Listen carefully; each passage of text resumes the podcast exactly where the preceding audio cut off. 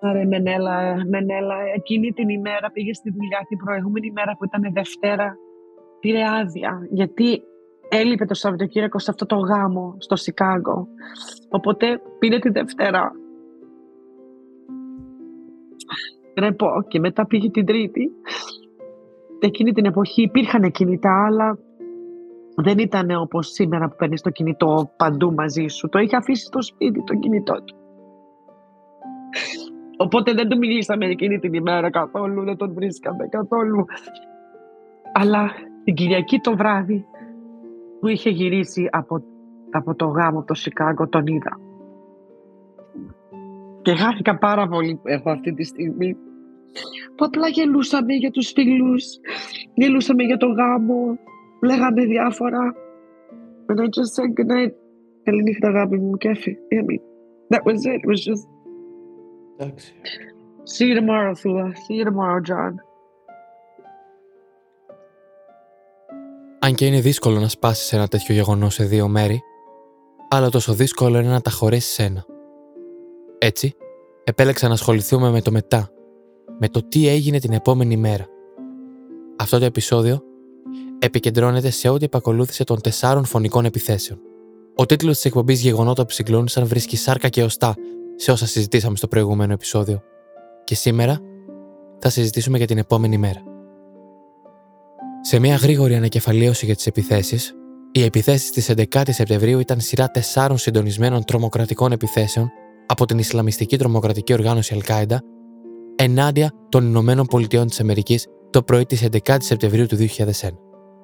Στις 8.46 το πρωί, πέντε αεροπειρατές κατέριψαν την πτήση 11 της American Airlines στη βόρεια πρόσωψη του βορείου πύργου του Παγκόσμιου Κέντρου Εμπορίου. Στις 9 και πρώτα 3 λεπτά το πρωί, άλλοι πέντε αεροπειρατές κατέριψαν την πτήση 175 της United Airlines στη νότια πρόσωψη του νότιου πύργου. Πέντε αεροπειρατές έριξαν την πτήση 77 της American Airlines στο Πεντάγωνο στις 9 και 37 πρώτα λεπτά, ενώ η τέταρτη πτήση, η πτήση 93 της United Airlines, συνετρίβει κοντά στο Σάνξβιλ της Πενσιλβένια, νοτιοανατολικά του Πίτσμπουργκ, στις 10 και πρώτα 3 λεπτά, αφού οι επιβάτες πολέμησαν με τους τέσσερις αεροπειρατές. Ο στόχος της πτήσης 93 πιστεύετε ότι ήταν είτε το Καπιτόλιο είτε ο Λευκός Οίκο. Ο καταγραφέας φωνής του πιλωτηρίου της πτήσης 93 αποκάλυψε ότι το πλήρωμα και οι επιβάτες προσπάθησαν να πάρουν τον έλεγχο του αεροπλάνου από τους αεροπειρατές, αφού έμαθαν μέσω τηλεφωνικών κλήσεων ότι οι πτήσεις 1177 και 175 είχαν πέσει πάνω σε κτίρια εκείνο το πρωί. Μόλις έγινε φανερό ότι οι επιβάτες ενδέχεται να αποκτήσουν τον έλεγχο, οι αεροπειρατές έστρεψαν το αεροπλάνο και το συνέτριψαν σκόπιμα. Μερικοί επιβάτες και μέλη του πληρώματος που κάλεσαν από το αεροσκάφος χρησιμοποιώντας την τηλεφωνική υπηρεσία καμπίνα και κινητά τηλέφωνα παρήχαν αρκετές λεπτομέρειες. Υπήρχαν αρκετοί αεροπειρατές σε κάθε αεροπλάνο, οι οποίοι χρησιμοποίησαν δακρυγόνα ή σπρέι πιπεριού για να καταστήλουν τις αεροσυνοδούς και κάποιοι επιβαίνοντες είχαν μαχαιρωθεί. Οι αναφορές επίσης ανέφεραν ότι οι αεροπειρατές μαχαίρωσαν και σκότωσαν πιλότους, αεροσυνοδούς και έναν ή περισσότερους επιβάτες. Σύμφωνα με την τελική έκθεση της Επιτροπής της 11η Σεπτεμβρίου, οι αεροπειρατές είχαν αγοράσει πολυεργαλεία χειρός και διάφορα μαχαίρια τύπου πεταλούδας, με λεπίδες που κλείδωναν, τα οποία δεν απαγορευόντουσαν στους επιβάτες εκείνη τη στιγμή, αλλά τα οποία δεν βρέθηκαν ανάμεσα στα υπάρχοντά τους. Μια αεροσυνοδό στην πτήση 11, ένας επιβάτης στην πτήση 175 και οι επιβάτες στην πτήση 93 δήλωσαν ότι οι αεροπειρατές είχαν πάρει βόμβες, αλλά ένας από τους επιβάτες είπε ότι πίστευε ότι οι βόμβες ήταν ψεύτικες. Το FBI δεν βρήκε ίχνη εκρηκτικών στα σημεία της συντριβής και η Επιτροπή της 11η Σεπτεμβρίου κατέληξε ότι οι βόμβες ήταν πιθανώς ψεύτικες. Τρία κτίρια στο Παγκόσμιο Κέντρο Εμπορίου κατέρευσαν λόγω δομικής βλάβης που προκλήθηκε από πυρκαγιά. Ο νότιος πύργος κατέρευσε στις 9 και 59 πρώτα λεπτά, ενώ έκαιγε για 56 λεπτά από φωτιά που προκλήθηκε από την πρόσκρουση της πτήσης 175 United Airlines και την έκρηξη των καυσίμων της. Από την άλλη, ο βόρειος πύργος κατέρευσε στις 10 και πρώτα 28 λεπτά το πρωί μετά από 102 λεπτά. Όταν κατέρευσε ο βόρειος πύργος, τα συντρίμια έπεσαν στο κοντινό Παγκόσμιο Κέντρο Εμπορίου 7, καταστρέφοντας το κτίριο και προκαλώντας πυρκαγιές. Αυτές οι φωτιές έκαιγαν για ώρες, θέτοντας σε κίνδυνο τη δομική ακαιρεότητα του κτηρίου και το Παγκόσμιο Κέντρο 7 κατέρευσε στις 5 και 21 πρώτα λεπτά το απόγευμα. Η δυτική πλευρά του Πενταγώνου υπέστη σημαντικές ζημιές. Οι επιθέσεις δημιούργησαν εκτεταμένη σύγχυση στους ιδιοσιογραφικούς οργανισμούς και τους ελεγκτές εναέρειας κυκλοφορίας. Μεταξύ των ανεπιβεβαίωτων και συχνά αντιφατικών αναφορών ειδήσεων που μεταδίδονταν εκείνη τη μέρα, ήταν από τα πιο διαδεδομένα ότι ένα αυτοκίνητο βόμβα είχε εκραγεί στην έδρα του State Department στην Ουάσιγκτον. Ένα άλλο αεροσκάφος της Delta Airlines ήταν ύποπτο ότι ήταν θύμα αεροπειρατείας, αλλά το αεροσκάφος απάντησε στους ελεγκτές και προσγειώθηκε με ασφάλεια στο Cleveland του Ohio. Η επόμενη μέρα. Για να μπορέσουμε να καταλάβουμε το παγκόσμιο αντίκτυπο αυτών των επιθέσεων, πρέπει να κινηθούμε στην ακριβώς επόμενη μέρα. Στη 12η Σεπτεμβρίου δηλαδή. Καλωσορίζω λοιπόν την Ανθούλα στο δεύτερο μέρος και τη ζητάω να μου σχολιάσει την επόμενη μέρα. Θυμάμαι εκείνες τις εποχές, εννοείται όλος ο κόσμος το βλέπει, ότι υπήρχε πολύ πατριωτισμό μετά από την 11η Σεπτεμβρίου. Σημαίες παντού, ο γιος σου ήταν hero, ο αδελφός σου ήταν hero.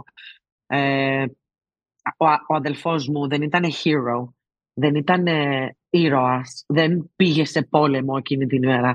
Πήγε στη δουλειά του. Οπότε μετά από κάποια φάση, αφού και η μάνα μου μου έλεγε αν ξαναδώ αμερικάνικη σημαία στα, στα μούτρα μου, θα φρικάρω. Ε, Ε, όχι, πως, όχι πως δεν είμαστε πατριώτες, εννοείται αγαπάμε την Αμερική. Αλλά είχαμε φτάσει στο σημείο που, ρε παιδιά, ξέρεις, το, το γιατί έγινε, για μας δεν μας είχε, ε, ε, δεν μας αναφορά. Ε, Απλά μας, μας πείραξε το, το τι έγινε μετά. Εννοείται ότι χάσαμε τον άνθρωπό μας. Ε, μετά όμως που είχα περάσει αρκετός καιρός και είχαμε καταλάβει πώς και τι και πηγή μουσουλμάνοι, ε, you know, Al-Qaeda ε, και ξέρεις ότι όλα τα κανάλια θέλανε να μιλήσουν. Όλοι θέλανε να πω, you know, θέλω να πεθάνουν όλοι, you know, οι μουσουλμάνοι, you know, this bullshit, you know, which I never did. Um, because that's not who I... Δεν ήμουν αυτός ο άνθρωπος. Ε, δεν ήθελα να πληρώσει κάποιος ή να πληρώσει ο γενικός κόσμος επειδή ήταν μουσουλμάνοι. You know, Αυτό το θεωρώ, αυτές ε, τις ιδέες είναι βλακίες. Ήξερες ποιος Για να- για να- Ήταν η Αλκάιντα. Ναι. Δεν ήταν μουσουλμάνοι. Ήταν η Αλκάιδα. Ναι, exactly. Um, θυμάμαι ότι καθόμουν με τη μάνα μου στον καναπέ όταν ε, βγήκε, βγήκαν τα νέα ότι σκοτώσανε τον Οσάμα Μπεν Λάρεν. Η μάνα μου είναι πολύ θρήσκια γυναίκα. Πάρα πολύ θρήσκια. Ε, και μας πήρανε τηλέφωνο από τα κανάλια να μάθουν τις εντυπώσεις μας. Και ε, εγώ είχα συγκλονιστεί, είχα, like, ήμουνα λίγο shocked. Um, και κοίταξα τη μαμά μου και μου λέει, μπράβο, μπράβο. Like she was, She was okay with that. She felt like was that, okay. She felt like, that was okay, justice. τουλάχιστον, that was yeah, justice. at least, at least they got him. You know, δεν μας φέρνει το Γιάννη μας πίσω, αλλά τώρα πλήρωσε αυτός, ας πούμε, με τη ζωή του και γύρω του, αλλά δεν σημαίνει ότι δεν υπάρχουν άλλοι, άλλα σπορ. Και ομοίω, ο Δημήτρης Κωνσταντάκος μου αφηγείται για την περίοδο αμέσως μετά την επίθεση. Καταρχάς, α, αρκετά από τα άτομα στην εταιρεία τότε που συνεργαζόμουν ε, ήταν εκεί, επί τόπου. Εγώ για ένα χρόνο δεν είχα πάει μέσα, πήγα μετά από ένα χρόνο και έχω και φωτογραφίες από εκείνη την ημέρα και ένα μικρό κομματάκι του διαφραγματικού τείχου το οποίο το κρατάω σαν ενθύμιο, το οποίο είχε πέσει. Ε, αλλά η εμπειρία ήταν ότι κάνουμε κάτι πάρα πολύ σημαντικό και ότι όλος ο κόσμος κατά κάποιο τρόπο κοιτάζει αυτό που κάνουμε αυτή τη στιγμή. Ε, οι φωτογραφίες που είχαμε δει, κάποιες από αυτές δεν έχουν βγει δημοσίως, έξω να κυκλοφορήσουν, ήταν απίστευτες. Ε, αυτό που μένει από τους άλλους ανθρώπους που είχαν πάει εκεί πέρα ήταν οι οσμοί. Αυτό ήταν το χαρακτηριστικό το οποίο δεν, δεν, δεν μπορείς να το περιγράψεις. Ήταν, Δεν, ήταν, ήταν οσμή. δεν, δεν ήταν ευχάριστο. Δεν ήταν ευχάριστο. Καταδείκνυε τη σύψη, ας πούμε, κάποιων ανθρώπων εκεί; Κα- Πιθανώς, πιθανώς. Αλλά γενικά όλα τα χημικά και οτιδήποτε άλλο και όλα, δεν, δεν ήταν το πιο υγιεινε- υγιές περιβάλλον να εργάζεσαι.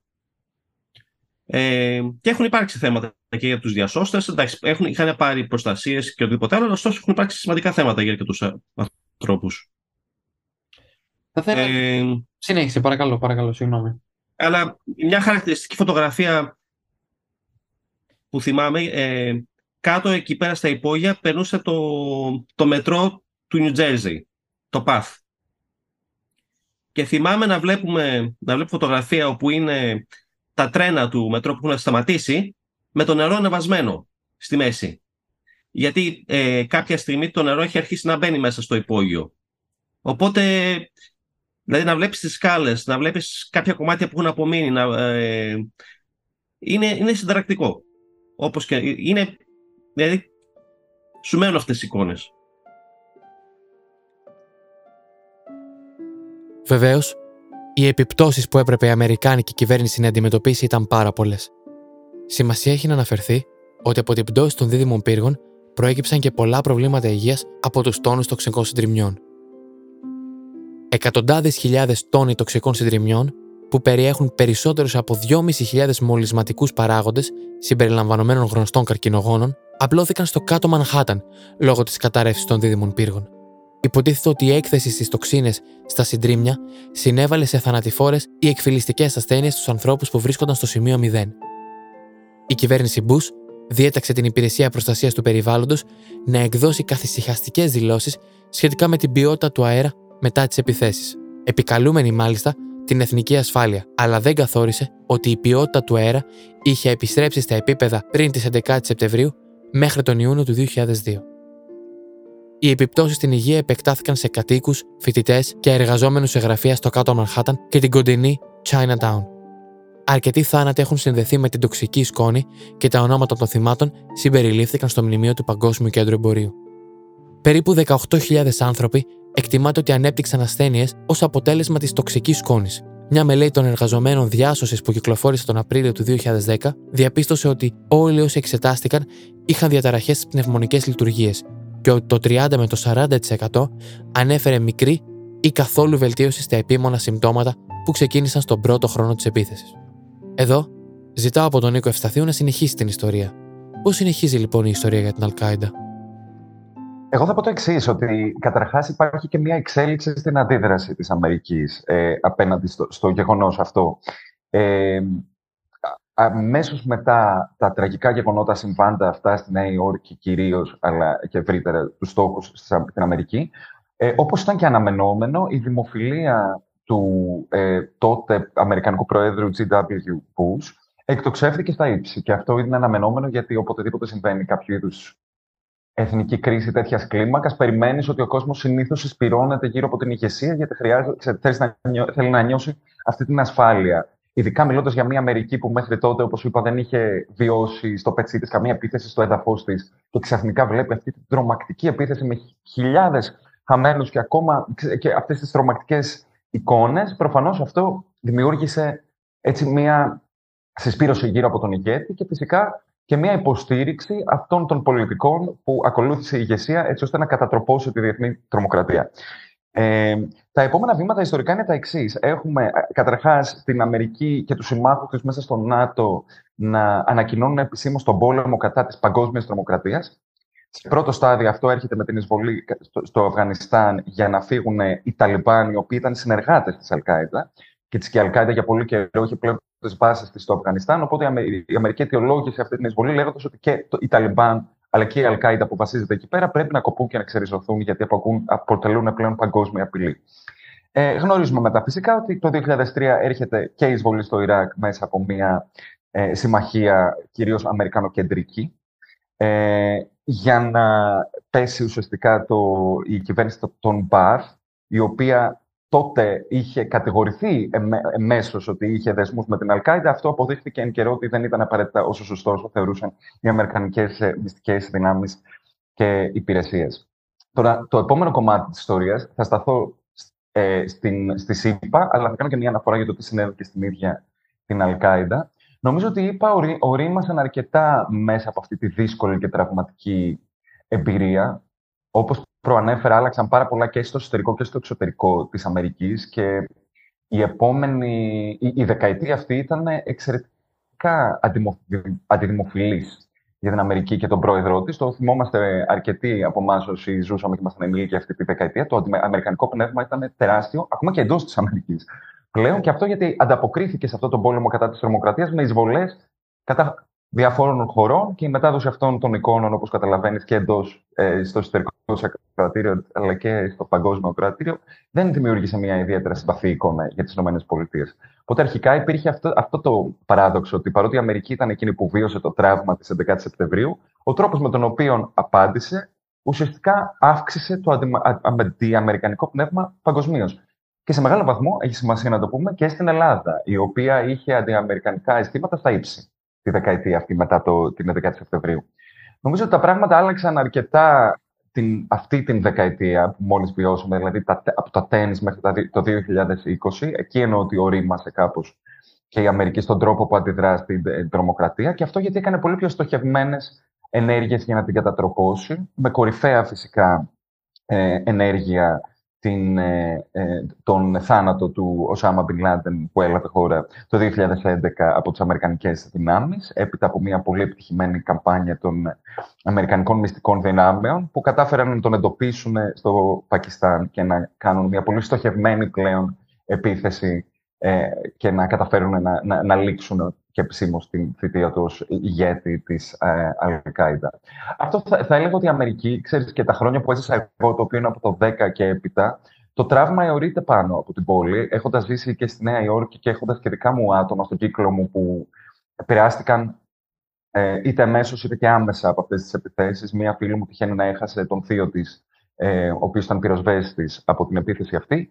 Ε, υπάρχει φυσικά ένας θρήνος, αλλά υπάρχει και μία πλέον ε, κατανόηση ότι η εποχή αυτή έχει παρέλθει ε, με την έννοια ότι δεν χρειάζεται πια η απάντηση στην παγκόσμια πρωτο, ε, τρομοκρατία να είναι ένα άτυπο, ένας άτυπος πόλεμος κατά κρατών, ο οποίος ε, δυνητικά μπορεί να κάνει και τα πράγματα χειρότερα και να ριζοσπαστικοποιήσει ακόμα περισσότερο τη Μέση Ανατολή, να δημιουργήσει περισσότερες τρομοκρατικές επιθέσεις. Νομίζω πλέον στην αμερικανική κοινή γνώμη αυτό που ο κόσμος ζητάει για να ε, διασφαλιστεί η ασφάλεια είναι πολύ καλές μυστικές υπηρεσίες, έτσι ώστε να διεξάγονται πολύ συγκεκριμένες ε, ενέργειες κατά των ηγετικών στελεχών των, των τρομοκρατικών οργανώσεων ε, και αυτό έχει υπερισχύσει, αν θέλεις, ως στρατιωτικό όπλο ε, κατά των, των ε, τρομοκρατικών οργανώσεων που πλέον δεν περιλαμβάνουν, όπως γνωρίζουμε, μόνο την Αλκάιδα που έχει αποδυναμωθεί ιδιαίτερα, αλλά και το Ισλαμικό κράτος τρομοκρατικές οργανώσεις. Οι επιθέσεις είχαν σημαντικό οικονομικό αντίκτυπο στις Ηνωμένες Πολιτείες και τις παγκόσμιες αγορές.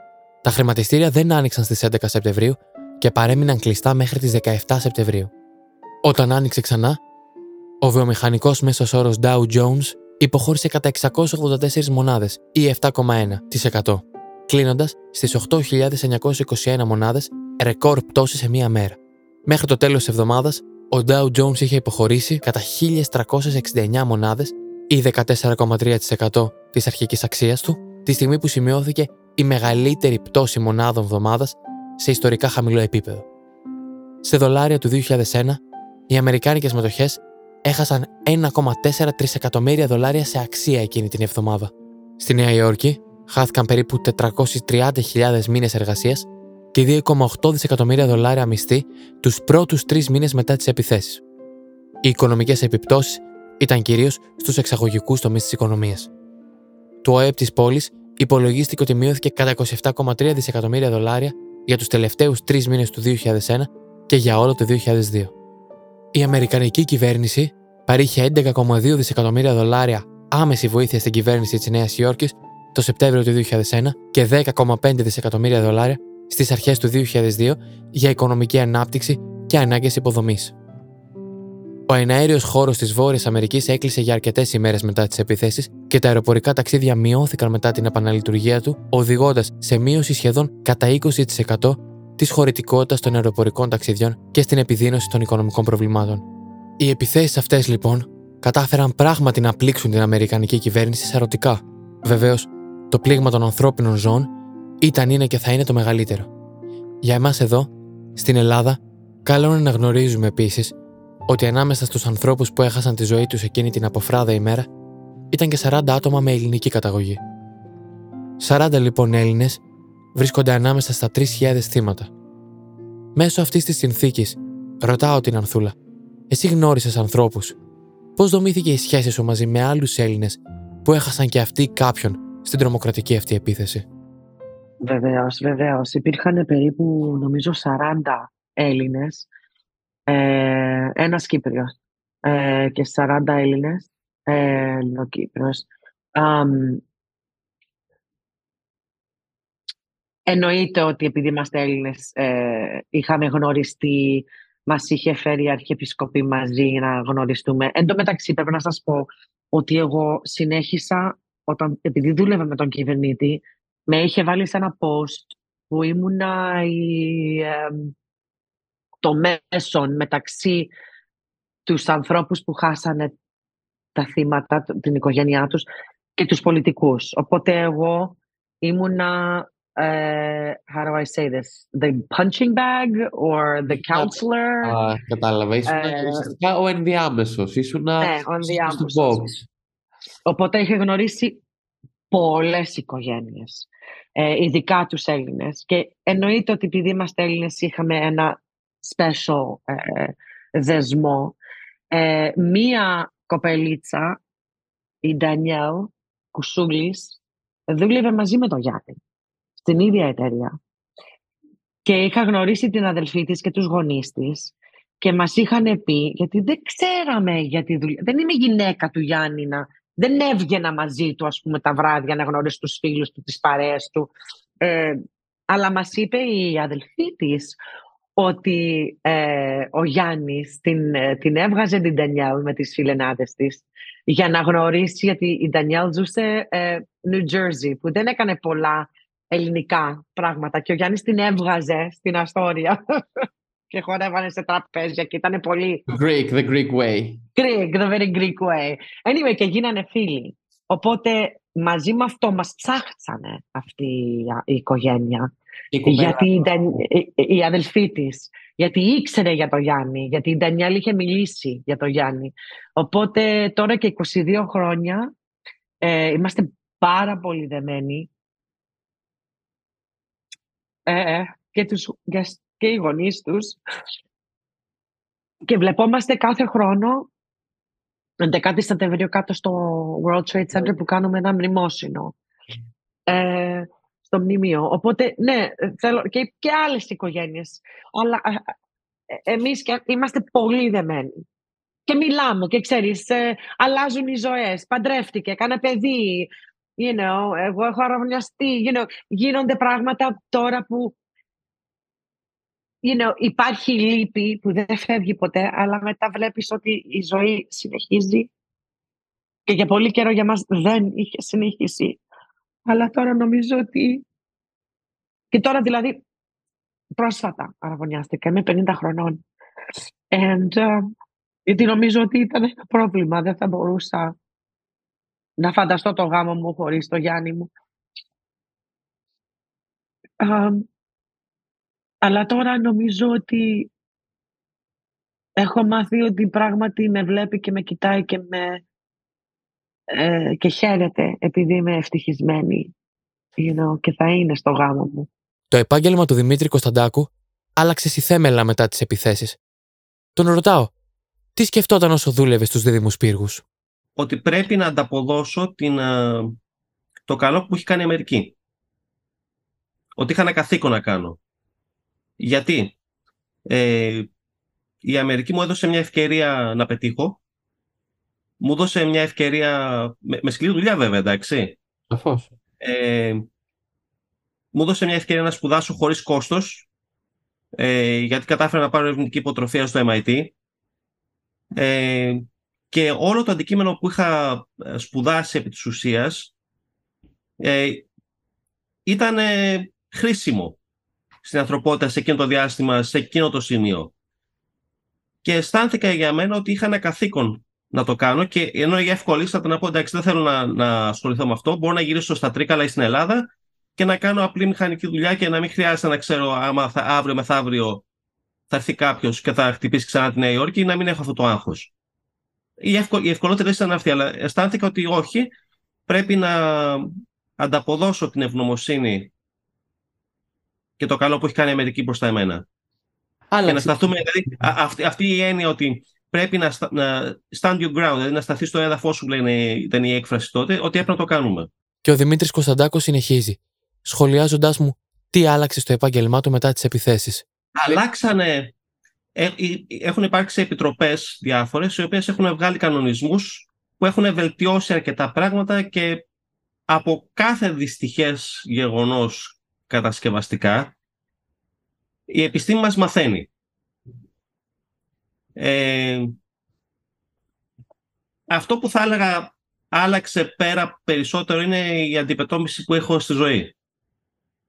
Ε, γιατί διαπιστώνεις πόσο σύντομη είναι η ζωή και ότι τελικά πρέπει να κάνεις αυτά τα πράγματα που πρέπει να κάνεις ή που θέλεις να κάνεις όσο πιο γρήγορα γίνεται και πρέπει να είσαι και πιο ελεύθερος κατά την άποψή μου όσο γίνεται ε,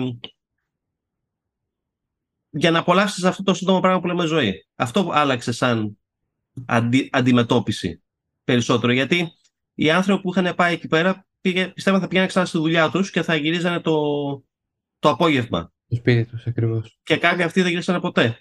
Οπότε Επίσης, για ένα μικρό χρονικό διάστημα στη Νέα Υόρκη άλλαξε η όρεξη των ανθρώπων και η διάθεση να είναι καλύτεροι άνθρωποι και καλύτεροι προς τον ε, στο γείτονα κατά κάποιο τρόπο. Ενώ ήταν λίγο πιο απρόσωπη η Νέα Υόρκη και μετά από αυτό άλλαξε η χαρακτήρα.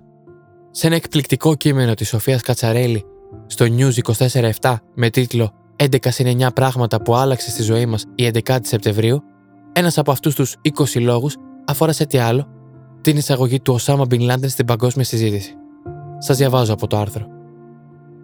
Ο Οσάμα Μπιν Λάντεν συστήθηκε στην ανθρωπότητα.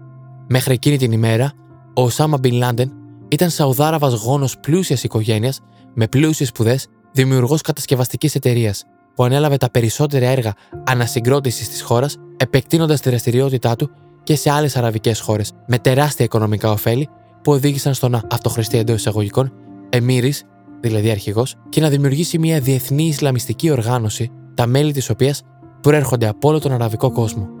Κατά τον Ρωσοαφγανικό πόλεμο, θεωρούνταν ο μεγαλύτερος σύμμαχος των Αμερικάνικων συμφερόντων στο Αφγανιστάν, όμως, μετά την αποχώρηση των Ρώσων, εισήλθαν στη χώρα Αμερικάνικες και άλλες δυνάμεις, δημιουργώντας μεγάλες στρατιωτικές βάσεις στις κυριότερες πόλεις και αναλαμβάνοντας την κατασκευή δρόμων και μεγάλων αρδευτικών έργων. Η συνεχής επέμβαση στα εσωτερικά της χώρας έκανε τις άλλοτε επαναστατικές ομάδες να στραφούν κατά των νέων κατακτητών της χώρας, την αρχηγία των οποίων φέρεται να ανέλαβε ο Σάμα Μπιν Λάντεν, δημιουργώντας την Ισλαμιστική τρομοκρατική οργάνωση Αλκάιντα. Πάμε εδώ να θυμηθούμε ποιος είναι ο ορισμός της Αλκάιντα από τον Νίκο Ευσταθίου. Καταρχάς, να ξεκινήσουμε από μια παραδοχή ότι παρότι η διεθνής κοινότητα πολύ συχνά ε, ε, ορίζει ορισμένες οργανώσεις ως τρομοκρατικές οργανώσεις, αυτός ο ορισμός δεν είναι πάντα αποδεκτός από όλο τον πλανήτη και υπάρχει πάντοτε και το ζήτημα ότι για κάποιους μια ομάδα μπορεί να θεωρείται τρομοκρατική οργάνωση, κάποιος άλλος η ίδια ομάδα μπορεί να θεωρείται μαχητές ελευθερίας. Υπάρχει πάντοτε αυτό το debate. Τώρα δεν χωρά αμφιβολία ότι στην περίπτωση της Αλκάιντα μιλάμε για μια τρομερή τρομοκρατική οργάνωση με σειρά επιθέσεων, με κομβικότερη και γνωστότερη αυτή της 11 Σεπτεμβρίου. Αλλά η αλήθεια είναι ότι για να την καταλάβουμε περισσότερο, αξίζει να κάνουμε μια αναδρομή ιστορική πριν από παραπάνω από 30 χρόνια, όταν και πρωτοσυστάθηκε η οργάνωση. Αλκαΐδα, λοιπόν, στα αραβικά σημαίνει η βάση. Και μιλάμε για μια Ισλαμιστική οργάνωση, η οποία ε, φτιάχτηκε από τον αρχηγό και εγκέφαλό της, ο Σάμα Μπιν Λάντεν, γύρω στα τέλη της δεκαετίας του 1980, όταν υπήρχε έντονη ε, μαχητικότητα και όταν υπήρχαν έτσι, διανέξεις μεταξύ των μουσουλμάνων και της Σοβιετικής Ένωσης, κυρίως στα πλαίσια του πολέμου του Αφγανιστάν τότε, της δεκαετίας του 80 μιλάμε.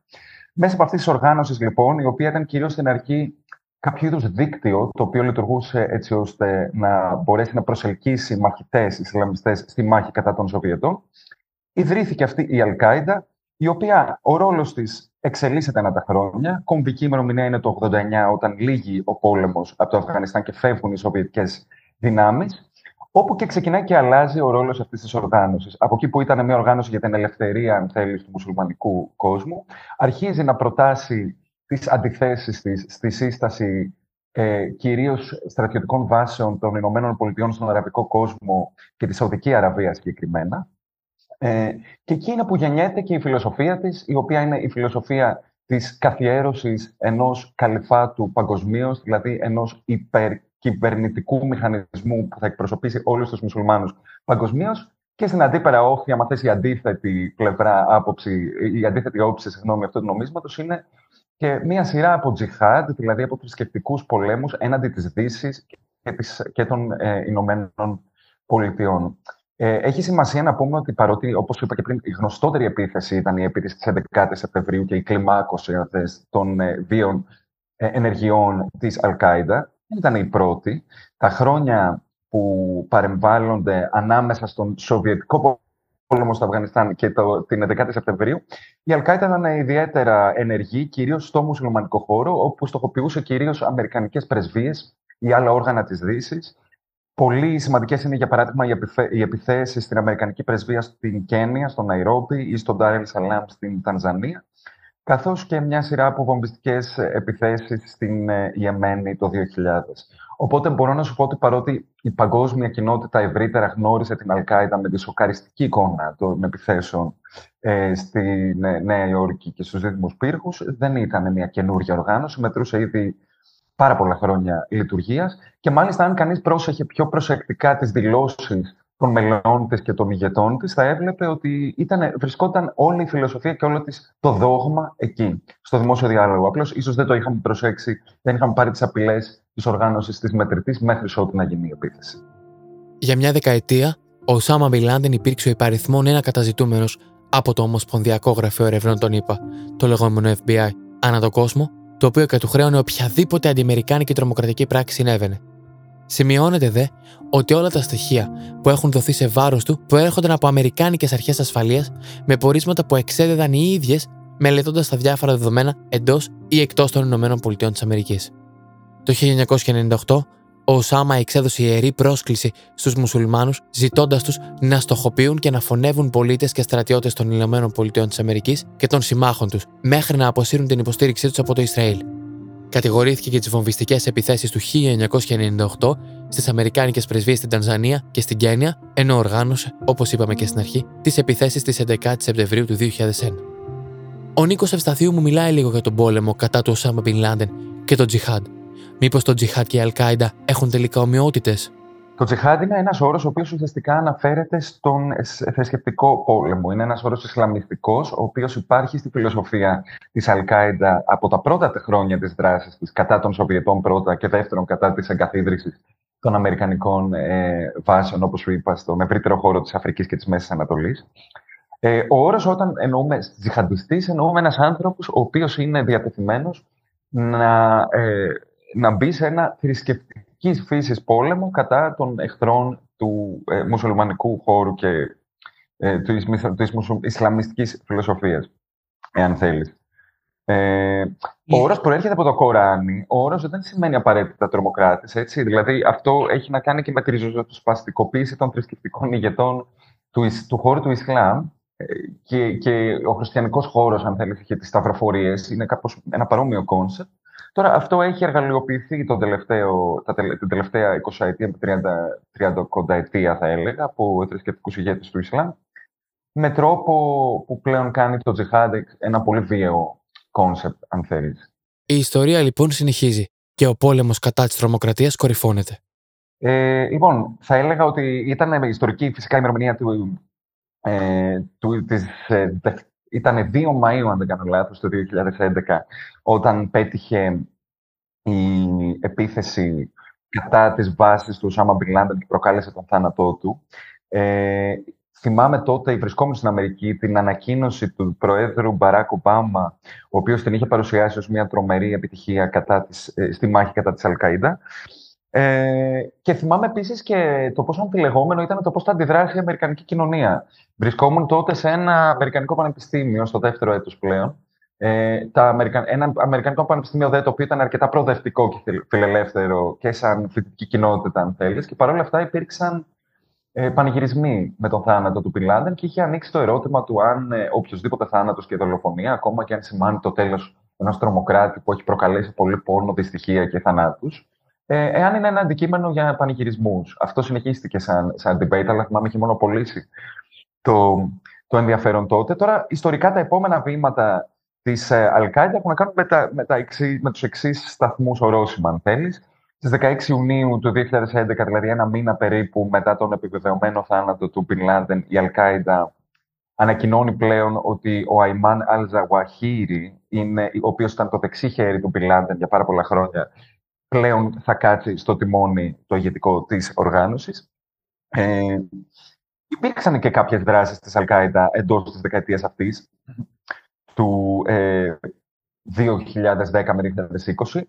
Ωστόσο, συνολικότερα, νομίζω η, η, η έλλειψη της ηγεσίας προκάλεσε ένα μεγάλο πλήγμα. Υπήρξαν μετά και εσωτερικές έρηδες. Ήδη το Ισλαμικό κράτος, το ISIS που λέμε, ε, είχε αρχίσει τις δράσεις του, παρότι συνεργάζονταν οι δύο οργανώσεις. Το 2014, ε, λόγω διαφορών που είχαν ειδικότερα στο Ιράκ, το ISIS και η Al-Qaeda πλέον κόβουν και όποιους δεσμούς επιμέρους είχαν Οπότε συμβαίνει και αυτό. Τα επόμενα χρόνια έχει ενδιαφέρον η δράση της Αλκάιντα στην Ιεμένη, όπου είναι πλέον πιο τοπική, αν θέλεις. Δηλαδή, σταματά να έχει Αλκάιντα το δι, διεθνές προφίλ που είχε προηγουμένως. Ε, και επίσης να πούμε ότι πολύ σημαντικός ε, σταθμός έτσι, στην ιστορία της Αλκάιντα είναι το γεγονός ότι για δεύτερη ε, φορά πλέον το 2022 ο ηγέτης τους και πάλι χάνεται, οπότε δημιουργείται ζήτημα ηγετικής ε, κρίσης όταν ο Άλεξ Ζαουαχίρι πεθαίνει και ο ίδιος. Επομένως, τώρα φτάνουμε στο σήμερα, στο οποίο η Αλκάιδα πλέον ε, αποτελεί περισσότερο ιστορική ανάμνηση, εξακολουθεί να υφίσταται, αλλά με πολύ αποδυναμωμένες δομές ε, και εξαιρετικά αποδυναμωμένη ηγεσία. Εξακολουθεί να υπάρχει. Φυσικά, ο κίνδυνος της τρομοκρατίας και αυτός με τη σειρά του εξακολουθεί να υπάρχει, αλλά έχει πλέον μετουσιωθεί περισσότερο στο Ισλαμικό κράτος, το οποίο ακολουθεί και μια διαφορετική στρατηγική, αναπτύσσοντας την παρουσία του πιο ευρύτερα στις χώρες του αραβικού κόσμου και της Μέσης Ανατολής, και όχι μόνο, σε όλες τις μουσουλμανικές χώρες του, του πλανήτη. Ε, η Αλκάιντα παραμένει αποδυναμωμένη. Κάτι κοινό που έχουν και οι δύο οργανώσεις και έχει ενδιαφέρον να πούμε και να σταθούμε, γιατί πέρα από τις επιθέσεις ήταν κομβικό κομμάτι της εξέλιξης των τρομοκρατικών οργανώσεων, είναι τα επικοινωνιακά εργαλεία. Η Αλκάιντα ε, ήρθε στο προσκήνιο κάπως ταυτόχρονα με την έλευση του ίντερνετ και λίγο αργότερα και των social media. Αξίζει να πούμε ότι ήταν εργαλεία τα οποία χρησιμοποίησαν σε τεράστιο βαθμό για να προσελκύσουν τον κόσμο ή έστω για να μεταδώσουν την προπαγάνδα τους ε, σε, σε, περισσότερο κοινό. Ένα, ένα τρομερό εργαλείο ήταν τα βίντεο που αναρτούσαν πολύ συχνά στο YouTube. Ε, οπότε είχε ενδιαφέρον να πούμε και αυτό, ότι ήταν οι τρομοκρατικές οργανώσεις που πλέον βασιζόντουσαν σε διαδικτυακά εργαλεία για να προσελκύσουν κόσμο εντός και εκτός συνόρων. Και αυτό το είδαμε και στην Αλκάιδα, αλλά σε υπερθετικό βαθμό και στο ISIS, όταν κατάφερνε ουσιαστικά να προσελκύσει κόσμο από, ακόμα και από χώρες του δυτικού κόσμου που δεν είχαν σχέση καν με το Ισλάμ, αλλά κατάφερνε να μεταδώσει τα μηνύματα της ως οργάνωση και να τους πείσει μέσω του διαδικτύου. Επόμενο θέμα προς συζήτηση και αρκετά επίκαιρο ενδεχομένως, οι προσωπικές ελευθερίες των πολιτών. Οι προσωπικές ελευθερίες λοιπόν των πολιτών γρήγορα και βία καταπατήθηκαν στο όνομα του πολέμου κατά της τρομοκρατίας, ενώ ακόμα και σήμερα είναι αμφίβολο το κατά πόσο ο κόσμος μας είναι πράγματι ένα ασφαλέστερο μέρος. Οι κάμερες παρακολούθησης εξαπλώνονται με ταχύτατου ρυθμούς στους δημόσιους χώρους. Και από την 11η Σεπτεμβρίου, οι τάσεις παρακολούθησης πολιτών πολλαπλασιάστηκαν σε παγκόσμιο επίπεδο, με κάμερες να έχουν τοποθετηθεί σε απλούς δρόμους, μνημεία, εμπορικά κέντρα και σε πολλά κράτη του δυτικού κόσμου. Εκτός αυτού όμως, στο αποκορύφωμά της είναι και η παρακολούθηση και καταγραφή προσωπικών δεδομένων των πολιτών με τη συλλογή πληροφοριών από διάφορες πηγές για τις δραστηριότητες ενός μη ταυτοποιημένου προσώπου μέσω υπολογιστών που έχουν προγραμματιστεί να αποθηκεύουν, να εντοπίζουν και να επαναφέρουν αυτομάτως κάθε πληροφορία. Σας θυμίζει κάτι αυτό, μήπως; Οι πληγές λοιπόν που άφησαν αυτές οι επιθέσεις στις οικογένειες των θυμάτων, δεν μπορώ παρά να μην αναρωτηθώ. Έχουν κλείσει. Έχουν πουλώσει ή άραγε μπορούν. Σίγουρα για αυτούς τους ανθρώπους μένουν μόνο οι τελευταίες τους αναμνήσεις με τους αγαπημένους τους. Η Ανθούλα θυμάται για τον αδερφό της Γιάννη. Άρε Μενέλα, Μενέλα, εκείνη την ημέρα πήγε στη δουλειά, την προηγούμενη μέρα που ήταν Δευτέρα, πήρε άδεια, γιατί έλειπε το Σαββατοκύριακο σε αυτό το γάμο στο Σικάγκο. Οπότε πήρε τη Δευτέρα πω και μετά πήγε την Τρίτη. Εκείνη την εποχή υπήρχαν κινητά, αλλά δεν ήταν όπως σήμερα που παίρνεις το κινητό παντού μαζί σου. Το είχε αφήσει στο σπίτι το κινητό του. Οπότε δεν του μιλήσαμε εκείνη την ημέρα καθόλου, δεν τον βρίσκαμε καθόλου. Αλλά την Κυριακή το βράδυ που είχε γυρίσει από, από το γάμο το Σικάγκο τον είδα.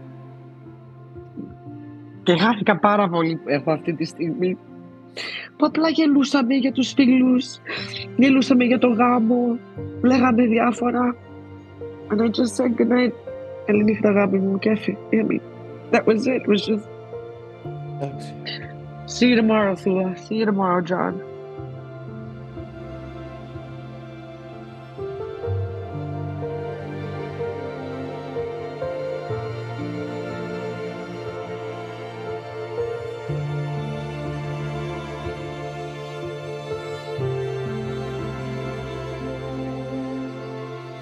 Υπάρχει τελικά κάποιο κλείσιμο; Αυτό το συμβάν μπορεί να μας διδάξει κάτι; Με το Γιάννη μου πάντα θα είμαι involved με το μνημείο, με το μουσείο για να μπορώ να συνεχίσω όχι μόνο να θυμάμαι το Γιάννη αλλά να μπορούν οι επόμενες γενιές να ξέρουν και να καταλάβουν και να μαθαίνουν τι έγινε. Right? Για να μην ξανασυμβεί. Για να θυμάμαι ε, για ποιο λόγο τρομοκρατηθήκαμε because the, they didn't like our Western values, whatever. Ε, θέλω να σου πω ότι παρόλο που έχω κλάψει όλη αυτή την ε, this whole interview, ε, ότι έχω πάρα πολύ καλές στιγμές στη ζωή μου. Μετά από το γεγονός, ε, πριν, ας πούμε, μετά από πέντε χρόνια, ε, μετά από το γεγονός, πέντε χρόνια μετά, έγινα ηθοποιός. Κάτι που δεν θα το πίστευα ποτέ ότι θα γινόμουν. Ε, νιώθω ότι κάτι άλλαξε μέσα μου, ότι ρε παιδιά, ξέρεις, αυτό μου αρέσει και θα το κάνω. Και δεν με ενδιαφέρει το ρίσκο, δεν με ενδιαφέρει το τι θα πει ο κόσμος, δεν με ενδιαφέρει ε, αν θα, you know, θα είμαι, you know, star or whatever. Μ' αρέσει αυτό και θα το κάνω. Έχω νιώσει ότι αυτό το γεγονός με έχει κάνει ο Γιάννης, το χάσιμο του Γιάννη μου και του Μιχάλη μου, ε, με έχει κάνει λίγο να πω λίγο πιο Καλά, όλοι αλλάζουν με ένα μεγάλο γεγονός. Right, touch life, touch life. Να πεις ότι εδώ είναι η ζωή και εγώ πρέπει να τη ζήσω γιατί. Και πρέπει να τη ζήσω. Ακριβώς. Και τη ζω. Μενέλα, τη ζω. Κάνω ό,τι θέλω, ό,τι νιώθω ε, ε, όταν μπορώ, αν έχω την, την, την, τη θέληση και την αγάπη να κάνω σαν κάτι, το κάνω. Ζω τη ζωή μου με μια ε, άλλη ομορφιά, με μια άλλη διάθεση. Ε, εν τω μεταξύ έχω μάθει να είμαι πιο υπο, υπομονωτική. ναι, πιο υπομονετική. Υπομο, υπομονωτική. ε, και, και αγαπάω. Αγαπάω αγαπώ γενικώς. Αγαπώ τον κόσμο, αγαπώ τους ανθρώπους. Πολύ ε, ε, προσπαθώ να, να αγαπώ όσο πολύ. Θέλω... Να λειτουργήσει η ζωή μου με την καρδιά μου, τέλος πάντων. Το ίδιο και για τον Δημήτρη Κωνσταντάκο. Τι άραγε μένει για πάντα μετά την επίθεση; Δεν θα ξεχάσω ποτέ πώς έβλεπα τους καπνούς από, το, από τους πύρους και πώς έπεσε.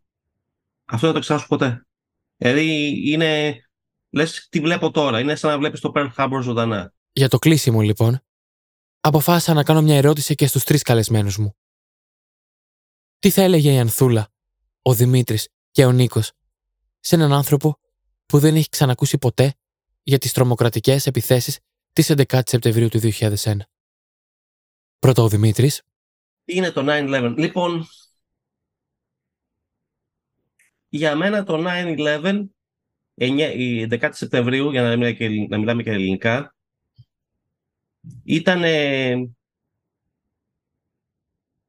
μια τρομοκρατική ενέργεια κατά αθώων ανθρώπων η οποία δεν ήταν προμελητημένη από τους Αμερικάνους, οπότε δεν υπάρχει θεωρία συνωμοσίας κατά με, ε, και στην οποία πολλοί αθώοι άνθρωποι πεθάνανε απευθείας και μετά τον, ε, τις 11 Σεπτεμβρίου λόγω λαθασμένων ενεργειών παγκοσμίως. Αδικαιολογήτως. Μετά ο Νίκος. Θα έλεγα καταρχάς ότι εγώ τότε ήμουν απλέ... δεν είχα καν κλείσει τα 10 μου χρόνια. Θυμάμαι την ε, σκηνή όπου επέστρεψα από το σχολείο και πέτυχα τους γονείς μου στο σαλόνι να κοιτούν την τηλεόραση σοκαρισμένοι και θυμάμαι τη φράση που μου είχε πει ο πατέρας μου, δεν μπορούσα να την κατανοήσω και να την μεταπολίσω, ε, ότι από αυτή τη μέρα και έπειτα ο κόσμος θα αλλάξει για πάντα και με πολύ βαθύς και ριζικούς τρόπους. Δεν μπορούσα να το κατανοήσω ως παιδί, το βλέπω και το προσυπογράφω με κάθε τρόπο πλέον ως ενήλικας. Και αυτό γιατί νομίζω η 11η Σεπτεμβρίου ήταν η ημέρα που έδειξε ότι η κυριαρχία των Ηνωμένων Πολιτειών, η οποία ήταν αναμφίβολη και αδιαμφισβήτητη μετά τη λήξη του ψυχρού πολέμου, ο κόσμος είχε περάσει σε αυτή την εποχή την οποία όλοι αποκαλούσαν το τέλος της ιστορίας, τέλος πια ο ψυχρός πόλεμος, έχουμε όλοι, προχωρούμε προς μια ενιαία διεθνή κοινότητα με κανόνες ε, κτλ. κτλ. Υπήρχαν όλα αυτά τα αφηγήματα περί του τέλους της ιστορίας, ε, τα οποία έχει κάνει εξαιρετικά δημοφιλή ο Φράνσις Φουκογιάμα, που αξίζει να διαβάσει ο κόσμος, αν θέλει να μάθει περισσότερα για τη φιλοσοφία αυτής της εποχής. Όλα αυτά τα εφορικά 90s, αν θέλεις, τα οποία παρατηρούσαμε τον κόσμο σε ειρήνη, μια ευρύτερη ε, οικονομική ανάπτυξη, μια άνοδο της παγκοσμιοποίησης, όλα αυτά σκοντάφτουν σε ένα συμβάν το οποίο άλλαξε για πάντα το ρου της ιστορίας. Έκτοτε είχαμε άνθηση της τρομοκρατίας παγκοσμίως, κατά επέκταση άνθηση των απαραίτητων και μη, αλλά εν πάση περιπτώσει πολιτικών που ακολούθησε ο δυτικός κόσμος για να, για να ξεριζώσει την τρομοκρατία και να χτίσει δικλείδες ασφαλείας. Συνέπειες ε, αυτής της στροφής βλέπουμε μέχρι και σήμερα. Έχει ενδιαφέρον να μιλήσει κανείς στον κόσμο και να ρωτήσει πώς πετούσε ακόμα και αυτό, πώς ήταν οι πτήσεις πριν από το, την 11η Σεπτεμβρίου. Υπήρχαν ελάχιστες δικλείδες ασφαλείας που πλέον θεωρούμε ε, καθημερινότητα. Αν δέσω με αυτό που έλεγα αρχικά, νομίζω σε ευρύτερο στάδιο ήταν η υπενθύμηση ότι ο κόσμος, η ιστορία δεν σταματά. Ο κόσμος δεν είναι ότι μπαίνει σε μια τροχιά και εξελίσσεται αρμονικά. Και αν κάτι μας έδειξε η 11η Σεπτεμβρίου, είναι ότι δεν πρέπει ποτέ να επαναπαυόμαστε. Ο κόσμος συνεχώς, η βία και οι απειλές απλώς αλλάζουν μορφή. Δηλαδή, σε καμία περίπτωση δεν θα περίμενε κανείς ότι το ίδιο το Αφγανιστάν ή το Ιράκ θα ξεκινούσε από μόνο του πόλεμο εισβολής στις ΗΠΑ. Αλλά η 11η Σεπτεμβρίου θύμισε ότι μια οργάνωση μπορεί με έναν τρόπο να οργανώσει ένα τεράστιο και τρομακτικό πλήγμα σε μια χώρα, όχι απαραίτητα με στόχο την ανατροπή του καθεστώτος, αλλά με στόχο τη μετάδοση μιας ιδεολογίας ή μιας φιλοσοφίας στις οθόνες των πολιτών ολόκληρου του πλανήτη. Και αυτό το τρομερό, τρομακτικό γεγονός που συνέβη στην 11η Σεπτεμβρίου έχει στείλει ένα κύμα επιπτώσεων και αλλαγών, το οποίο ακόμα και σήμερα συνεχίζει να εξερπλώνεται. Και τέλος, αυτή τη δηλογία θα κλείσει ανθούλα. 9-11 was a terrorist attack uh, on the American public that destroyed thousands of lives, murdering thousands of people. But from the greatest tragedy came the greatest I guess, compassion and um, unity and um, love.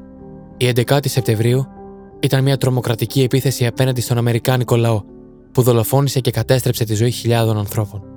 Κι όμως, αυτή η τεράστια τραγωδία δημιούργησε συναισθήματα συμπόνιας, ενότητας και βαθιάς αγάπης. See, Μιλάμε συνέχεια για εκείνη την ημέρα, 9-11, September 11, 11 Σεπτεμβρίου. Αλλά νομίζω ότι αυτό που θα ήθελα να πω είναι για την 12 ε, του Σεπτέμβρη.